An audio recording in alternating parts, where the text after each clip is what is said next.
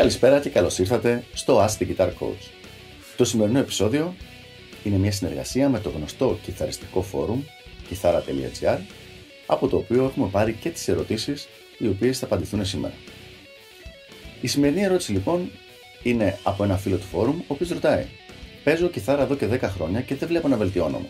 Υπάρχει περίπτωση κάποιος να μην μπορεί να μάθει κιθάρα ή να μην μπορεί να γίνει καλύτερος; Αυτή είναι λοιπόν η ερώτηση του φίλου μας και θα κάνω ό,τι μπορώ να την απαντήσω όσο καλύτερα μπορώ. Κοίταξε να δεις, δεν είναι τόσο απλό το θέμα. Φυσικά και υπάρχει περίπτωση να έχει φτάσει κάποιος το επίπεδό του στο maximum level και να μην γίνεται παραπάνω. Αλλά πριν πάμε να εξετάσουμε αυτό το θέμα, υπάρχουν κάποια άλλα θέματα που πρέπει να κοιτάξουμε. Δηλαδή, πώς έμαθες, είσαι αυτοδίδακτο. Το πρόβλημα με το αν είσαι αυτοδίδακτος είναι ότι κάποια στιγμή μετά από κάποιο καιρό χτυπάς κάποιο τοίχο και από τον οποίο τον τοίχο αυτό δεν μπορείς να ξεφύγεις, όχι μόνος σου σίγουρα. Γιατί τα προβλήματα που υπάρχουν είναι προβλήματα τα οποία έχουν δημιουργηθεί από την αρχή του παίξηματός σου. Κλασικά παραδείγματα είναι παιδιά οι οποίοι έχουν μάθει να παίζουν με το χέρι τους με στραβάει, χρησιμοποιώντας δύο ή τρία μονοδάχτυλα, οπότε δεν μπορούν να προχωρήσουν παραπέρα γιατί δομικά δεν τους επιτρέπει ο τρόπος που παίζουν να κάνουν πιο εξελιγμένα πράγματα. Άρα λοιπόν σε έναν άνθρωπο που παίζει έτσι μπορεί να του έχει δημιουργηθεί εντύπωση ότι έχει φτάσει στο maximum που μπορεί να κάνει, αλλά αυτό δεν είναι πραγματικό. Είναι σαν κάποιον ο οποίος να πιστεύει ότι έχει φτάσει στη maximum ταχύτητα στην οποία μπορεί να τρέξει, αλλά όταν τρέχει, τρέχει κάνοντας κουτσό. Όντως μπορεί να έχει φτάσει στη μεγαλύτερη ταχύτητα που μπορεί, αλλά τη μεγαλύτερη ταχύτητα που μπορεί τρέχοντας με κουτσό. Αυτός ο άνθρωπος πρέπει να πάει πίσω και ή να μάθει μόνος του ή κάποιο να τον βοηθήσει να μάθει να τρέχει κανονικά, με τα δύο πόδια δηλαδή, και μετά να δει κατά πόσο η ταχύτητά του μπορεί να αυξηθεί. Ένα θέμα λοιπόν είναι αυτό. Μιλώντας για το θέμα το κατά πόσο μπορεί κάποιος να έχει φτάσει επίσης να μην μπορεί να μάθει να γίνει καλύτερος, πάμε σε ένα δεύτερο μέρος αυτού του θέματος. Παγκοσμίως η στατιστική είναι ως εξής. Στα 100 άτομα υπάρχει ένα 1% με 1,5% οι οποίοι έχουν πάρα πολύ μεγάλη φυσική έφεση προς το συγκεκριμένο αντικείμενο. Για το συγκεκριμένο αντικείμενο εδώ είναι η κιθάρα.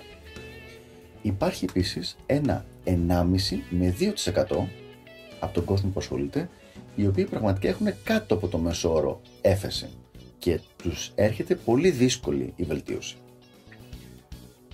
Έχουμε λοιπόν ένα με 1,5 maximum στην κορυφή του παγόβουνου και έχουμε κι άλλο 1,5 με 2 στο κάτω-κάτω μέρος.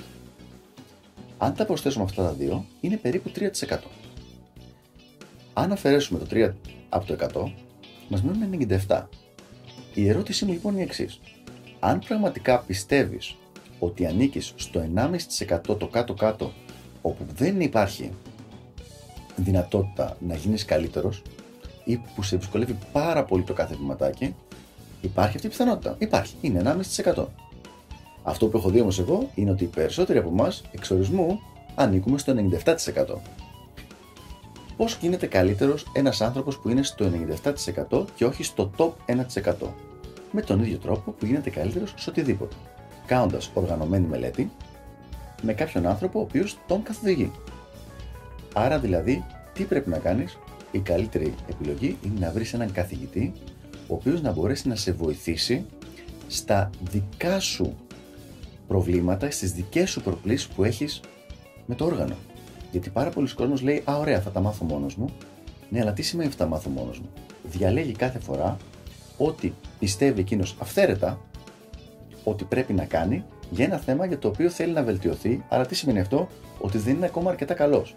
Για παράδειγμα, το να μάθει κάποιος κάποια πράγματα από το YouTube είναι απόλυτα εφικτό. Το θέμα όμως είναι ποια πράγματα να μάθει. Τα πράγματα που θέλει ή τα πράγματα που του λείπουν για να γίνει καλύτερος.